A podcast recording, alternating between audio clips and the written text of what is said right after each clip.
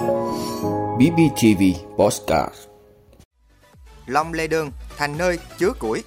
Chi tiết mức lệ phí mới đăng ký thường trú, tạm trú.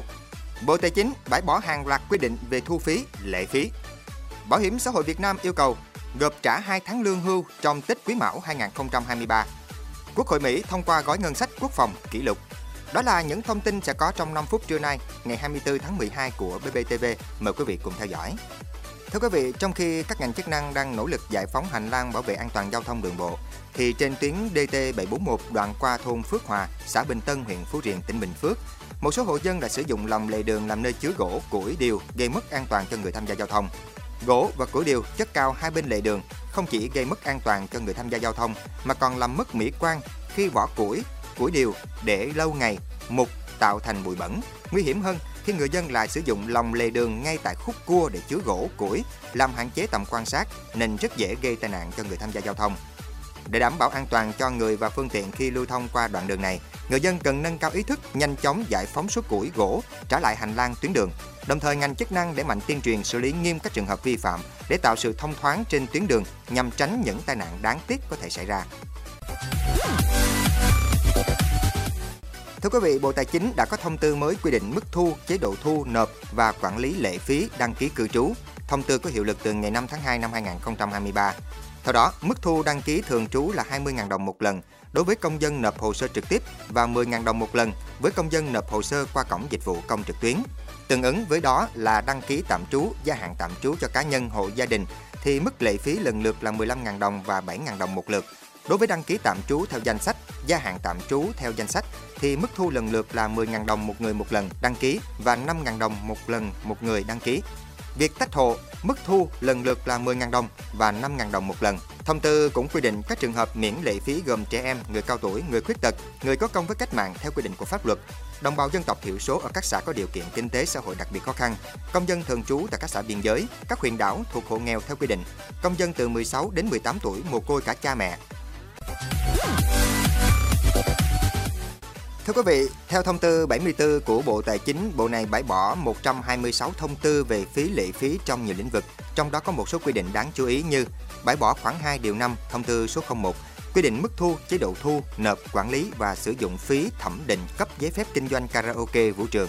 Bãi bỏ khoảng 2 điều 5 thông tư số 02 quy định mức thu, chế độ thu nộp, quản lý và sử dụng phí kiểm định phương tiện phòng cháy và chữa cháy.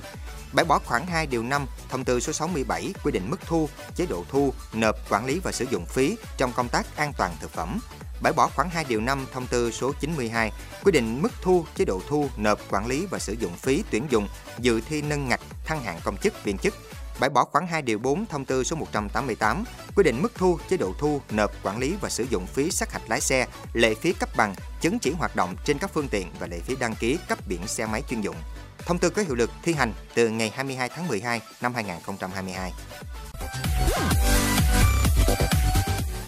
Thưa quý vị, Bảo hiểm xã hội Việt Nam vừa có công văn số 3908 về cấp kinh phí chi trả lương hưu trợ cấp bảo hiểm xã hội tháng 1 và tháng 2 đầu năm 2023 cho Bảo hiểm xã hội Việt Nam các tỉnh thành vào cùng đợt chi trả tháng 1 năm 2023. Cả người hưởng lương hưu bằng tiền mặt và nhận qua tài khoản đều thuộc đối tượng áp dụng. Cơ quan này yêu cầu Bảo hiểm xã hội Việt Nam các tỉnh thành phố phối hợp với Tổng công ty Bưu điện Việt Nam tổ chức thông báo chi trả cho người hưởng lương hưu và trợ cấp bảo hiểm xã hội thuận tiện nhanh chóng. Những người nhận chế độ bảo hiểm xã hội trợ cấp thất nghiệp được khuyến khích nhận qua tài khoản cá nhân.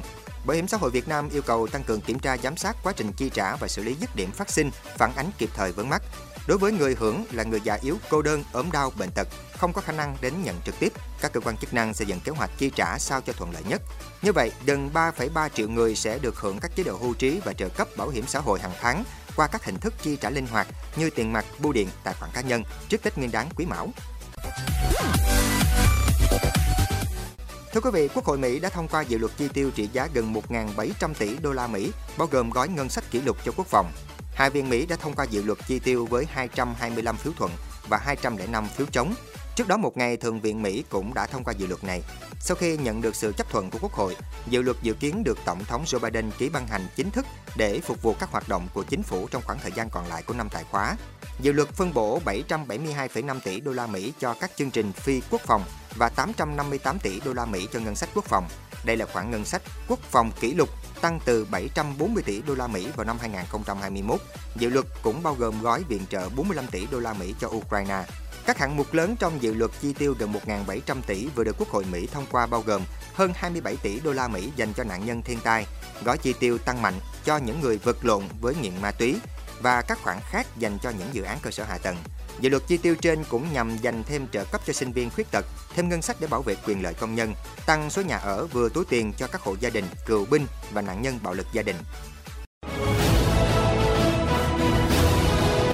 Vị đã luôn ủng hộ các chương trình của Đài Phát thanh truyền hình và báo Bình Phước. Nếu có nhu cầu đăng thông tin quảng cáo ra vặt, quý khách hàng vui lòng liên hệ phòng dịch vụ quảng cáo phát hành số điện thoại 02713 887065. BBTV, vì bạn, mỗi ngày.